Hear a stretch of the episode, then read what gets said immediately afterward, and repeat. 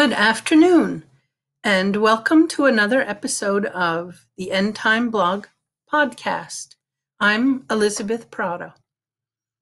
I have been asked recently what are some good biographies to read? So that's the topic for this episode. I like to read Christian biographies, especially missionary bios. I'm currently reading the biography of William Borden, and I like it very much. Someone had asked me what were some good biographies, so I compiled a list.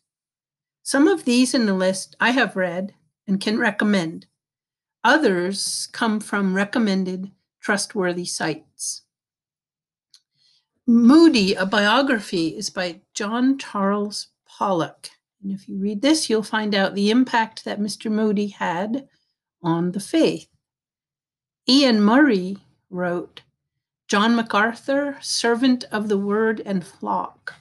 It was an easy read and very inspirational to see how the Lord has persevered Dr. MacArthur. Rebecca Van Dudewoord wrote a 100 page book, and each short chapter is a bio of one of the women. The title is Reformation Women 16th Century Figures Who Shaped Christianity's Rebirth. I've read this next book several times and have bought it and given it away numerous times. I love it. It's called The Little Woman by Gladys Aylward and Christine Hunter, contributor.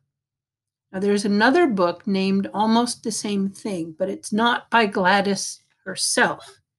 Get the one written by Gladys she was a missionary from London to interior China in the 1930s. Boy, she was a really amazing woman. James Montgomery Boice wrote The Life of Moses, God's First Deliverer of Israel. And I haven't read it, but I've enjoyed Boice's sermons in the past, and I'm sure I'll enjoy that one. This one is called Marriage to a Difficult Man The Uncommon Union of Jonathan and Sarah Edwards by Elisabeth D. Dodds. Now, as a side note, I really enjoyed Ligonier's short series by Steve Nichols called The Life of Jonathan Edwards. It was fascinating, and though many people consider Jonathan Edwards America's finest theologian, and perhaps the most intelligent man America has ever produced. He was a difficult man. Quirky doesn't cover it.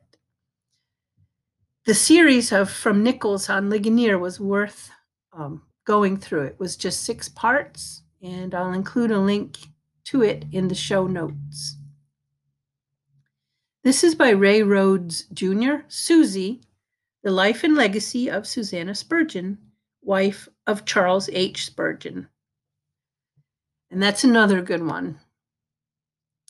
Tony Reinke wrote Newton on the Christian life. To live is Christ. You might know John Newton's story as a former slave trader, profane man, graciously saved, spent the rest of his life serving Christ, and oh, incidentally, writing the hymn Amazing Grace.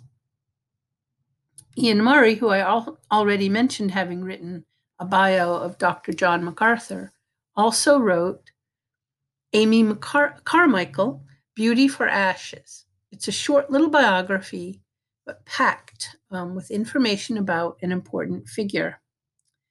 And he wrote several other biographies too, if you're interested in him as an author. I mentioned already that I'm reading Borden of Yale 09 that's written by Mrs. Howard Taylor. Biography recommendations according to Tim Challies, book reviewer, under his title Christians You Should Know.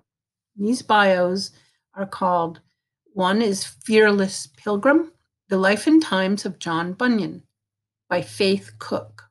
It's fast paced, interesting account of Bunyan's life.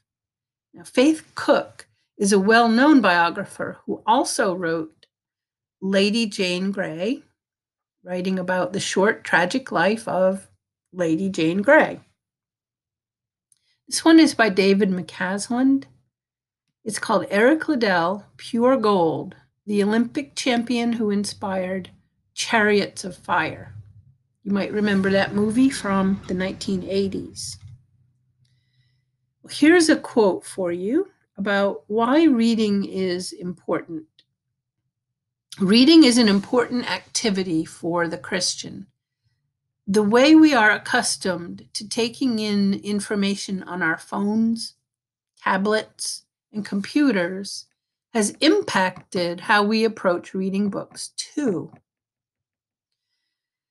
Tony Reinke wonders if Christians will, quote, be patient enough to find meaning embedded in words, unquote, instead of surrendering to the idleness that entertainment affords.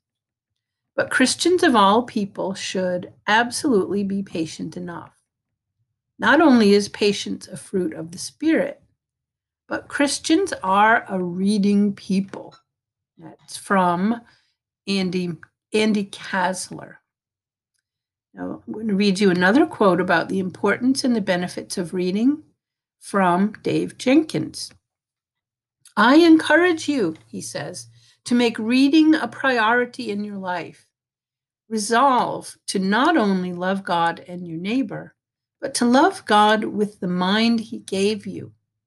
Exercise the life of the mind in loving your God. So, what are some of the benefits of reading?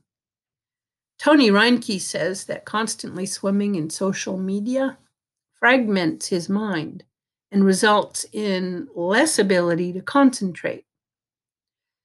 He chooses to read classic books in order to combat this fragmentation and loss of concentration.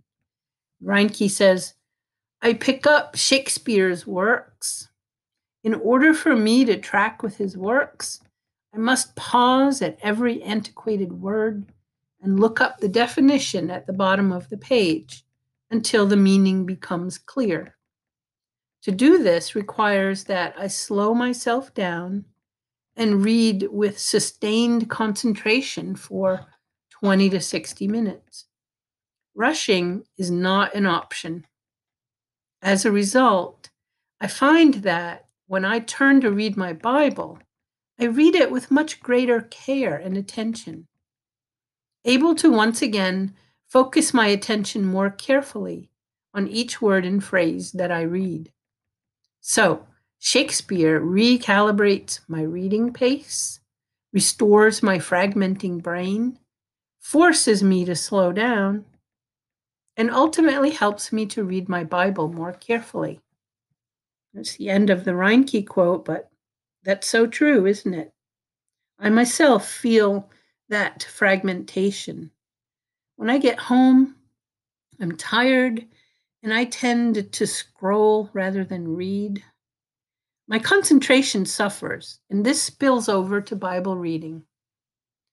With me, with school nearing its year's end, I'll have time to delve with concentration and energy this summer when I'm not working.